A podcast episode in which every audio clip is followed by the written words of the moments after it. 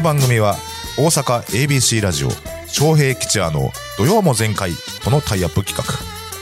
命知らずの意味を持つ関西テレビの元アナウンサー桑原翔平さんと俳優としても活躍中上方落語界注目の落語家桂吉也さんが朝日新聞ポッドキャストのトークに切り込みます。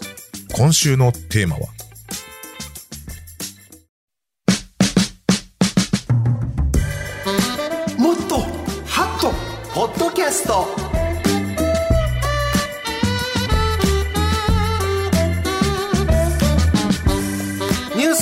を超え毎日配信されている無料の音声番組朝日新聞ポッドキャスト。はい。この時間帯はハッとするような朝日新聞ポッドキャスト。話題のトピックスを紹介します。解説は朝日新聞大阪本社文化部の武田真夫さんです。こんにちは。よろしくお願いします。間に合うてよかった。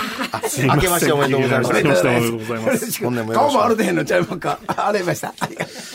さあ、えー、武田さん、ここ2週、朝日新聞ポッドキャストで配信した、ハッとしたエピソードを教えていただけますでしょうか？えーそのハッとしたエピソードなんですけど、1月11日に配信されたニュースの現場からで、音声の魅力もっと新聞一面じゃなくても大事なこと、SDGs を話そうというのがありまして、で、これはあの、ポッドキャストの音声チームの3人がですね、過去に配信された SDGs の番組についていろいろ語ってるんですけれども、それはちょうどこの SDGs を話そうというのがリニューアルされたので、その紹介も兼ねてということだったんですよ。はい。で、その中で、えー、水産異変丸一、鮭が取れない東北で増える南の魚っていう、あの、今、気候気候変動とかで。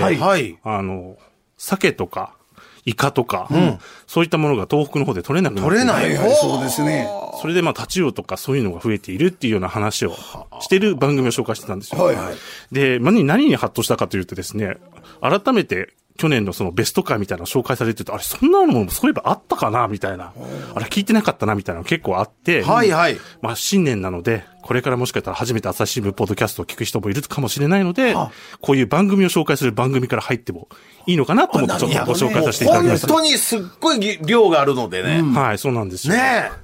楽しいですよね。まあだからベスト版から入るのもいいかもしれないな。なるほど。わかりました。ねさあ、それでは朝日新聞ポッドキャストで配信されたハッとする関西初のエピソード、もっと紹介します。今日のテーマは、テアトル梅田閉館についてでございます。翔平さん知ってますか？テアトル梅田いう映画館です。場所どこにありましたテアトル。東京のテアトルはよう知ってますね。あそうですか。私の兄貴の友達がやっとったから。おう。ん。すごい。そんなつながりがあるの？つながりがある。それが、テアトルってまあシアターいう意味で映画そうですね。いうことだよはい。テアトル。うん。あのね、茶屋町、あの、梅田のロフトいう建物 MBS の向かいね。あれのこう、地下にあって、テアトル梅田って。多分スクリーン2つやったと思うんですけどね。3つですかね。多分二つ二つですね。芸術映画ばっかりやるとこ。芸術映画もやってたけど、私がすごく印象的なのは、そこで桂ジャクジャクさんが、うん落語会やってあって。映画館で。映画館うんで。客席に入れて、ほんであの、スクリーンの前にこう、講座組んで。で。うん。ほんでね、映画の、こう何、ナビゲーターの森川みどりさん、うん、あの人がなんか司会みたいなのして。あそう森川さんが。映画館でジャクジャクさんの落語をやってね。うん。それ言ってた思い出があるんでそれがはあ。あの、いつぐらいに、武田さんこれ、テアトル梅田開館したのか、いろいろ教えてもらえます？はい、これは1990年4月にできた。90年はい。おー。ちょうどなん30か当時茶屋町の再開発で、まあ今、だいぶね、たくさんビル建ってますけど、はいはいはい。はい。で、その中で、えーロフトができて、そのロフトの地下に下に。156席の小さな映画館なんですけど、まあその当時なんかやっぱまだ住宅街を抜けていく感じで薄暗かったなんていう話を、ああそうやったわ当時の知る人たちが語ったりしてましたけど。お店あんまなかったわな。うん小さい映画館やね。150ぐらいの座席言うたら。なんで、まあ当時はそのミニシアター、東京からミニシアターがやってきたみたいなんで、あの、ちょっと評判を読んだということだったらしいですね。それがやっぱりもうお客さんが来んようになったんですか？やめるって。いや、それはあの、そういうわけでもないんですけど。なんでもないああ、でもない。その、歴史的にそのテアトル梅田で一番売り上げた映画いうのは、それはあの、アメリっていうフランスの映画なんですけど。アメリ見たわ、え？ーテアトル梅田で見たな、確か。川が抜けてるやん。え、何が？アメリカ？なんで？やアメリ女の子やねん。あそう不思議な映画やねん。なんか、現実にちょっと夢が溶け込んだような。そうだ、ちょっと妄想癖のある女の子の話です、ね。そうそうそう。それがちょっと一番飛んだり、そうそうそう。可愛らしい女の子でね、ちょっとこう、えー特殊な、マッシュルーム見てるな。そんな。な、そんなん見て見に行こうと興味はあったん？あめあったあったな最初から行かへんわ、そんな。アメリなんか抜けとるな、この時期。うんあ、そうですか。それが一番はい入っなんでこないにこう、あ愛される映画館っていうか、いや、あのなったんでしょうねーその、まあ、取材した記者なんかによるとですね、やっぱりその、客席とスクリーンと近いので、例えばその、俳優さんの舞台挨拶なんかでも、それこそ、距離が近いの、そのまま話が始まってしまったりっていそうか。だから落語会もしてたんやろな、ジャブジャあブさんが。そうか客席近いから近い距離感がすごい近いっていうのうんで、それで、あの、評判だったっていうのと、あとやっぱり、その、席が少ないので、立ち見ができたり、あまあ、列ができたりっていうので、ちょっとその、親密な感じが多分あったんだと思います。そうそうそうそう。なんか、150やったらそれいっぱいになそう、だから。小小劇場のさ、唐十郎さんのテント芝居やないけどね、はいなんかこう、こう、み密着感っていうかね、なんかええもんをみんなで、ちょっと見てるいう感じで。今の映画館って大体でもみんな小さなってるで、昔みたいに戦績とかな、なかなかあれへん。ああ、まあまあね。1番、2番、3番、4番とか、映画館。細かくなってね。うん細かくなって。それで、なぜ閉館ってなったんですか？やっぱりまあ、一つはまあコロナもあるでしょうし、ああとはまあ、サブスクリプションなんかで結構映画も中が見られるようみんなお家でパソコンの画面でな、モニターで見るからね。えはい。昨年9月末にその幕を下ろしましたテアトル梅田でございますが、しかし担当者さんはこの閉館について明るい未来があるとおっしゃいます。どういうことか。早速、ポッドキャストの音声聞いてみましょう。タイトルは、ミニシアターの日掲げた32年間、テアトル梅田閉館。ナビゲーターは朝日新聞ポッドキャストの村平、えー、向平誠さん。そして大阪文化、文化部の照井匠さん。そしてテアトル梅田で宣伝担当されていました、滝川義則さんです。最後のえーさよなら上映までこう立ち会われて、あの、さっきおっしゃったすごくなんか印象残ってるのが、その、明るい未来しかないよ。映画館は終わっちゃうんだけど明るい未来しかないというのは、それはどういう手応えとして今後、こういうふうにできるなみたいなのがあるわけですか？そうですね。まあ、あの、具体的に何か、こう、新しい映画館ができるとか、まあ、そういう計画はないんですが、ただ、その、えっと、ジム・ジャームッシュレトロスペクティブをやった時も、本当に若い方に来ていただいて、で、もう昨今の状況から若い方はスマホで映画を見るみたいなのが当たり前みたいな中で、あの、お金を払って、わざわざ茶屋町まで、映画館まで足を運んでいただいてっていうことを、すごく、あの、目の当たりにできて、で、いや、全然、なんか、あの、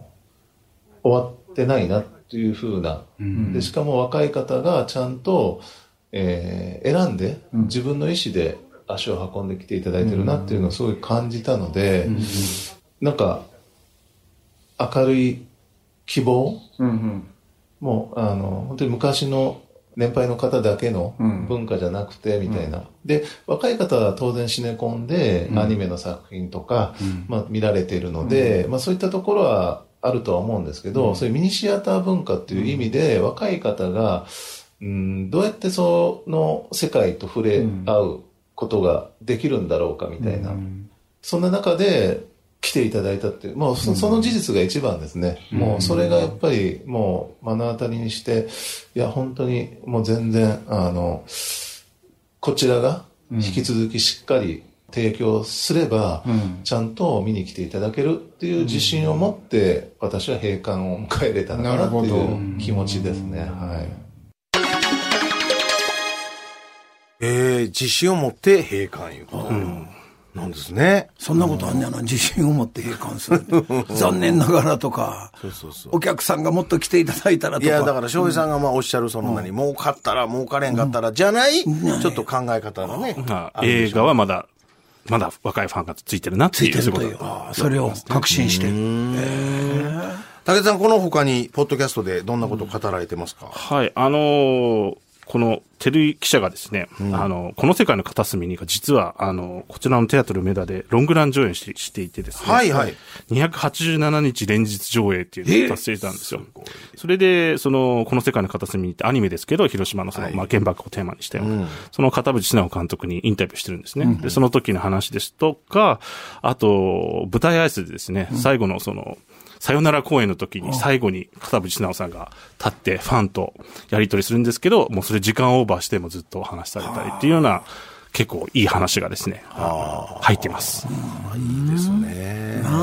お客さんもだからもう本当に寂しかったよね。これだけ聞いておきたいとかな。そうそうそうそう。やっぱりあの何？みんなそれぞれ自分のね、持ってるスマホやとかパソコンとか、まあいわゆるこう、便利で、手軽で見れるんだけど、同じ空間でその見てるっていう空気を共有するっていうのは、これは劇場にしかないもんですからね。そうですよね。あの、多分落語家さんですと、やっぱりそういう寄せなんかも多分そうだなとそれ思うんですけど。が違うんです。その、人の笑い声と見る、えー落語。うん。横のお客さんのこう、呼吸と、えー演者の呼吸も感じながら見る落語っていうのも。だから映画も同じやと思うんでね。うん。はい。私も近くにサイン劇場ってあったんやけどはあ、それが高校の時なくなって、なくなって寂しかった。あ寂しかったほんまにな、映画館がなくなるって、なんかぽっかり抜けたようなそんな感じがねまた裕次郎がここで見たいのも。はい。ぜひ皆さん、朝日新聞ポッドキャスト、テアトル梅田閉館、チェックしてみてください。聞き方は簡単です。お手持ちのスマホパソコンから、朝日新聞ポッドキャスト、テアトル梅田閉館、これで検索してください。土曜も前回のツイッターでも今日ご紹介したエピソードリンクしますので、そこからお聞きになることもできます。さらに、私たちが喋った今日の放送内容を来週金曜日17時、朝日新聞ポッドキャストの中で配信予定でございます。こちらもチェックお願いします。さあ、実は武田さん、今回が最後のご出演ということで、はい。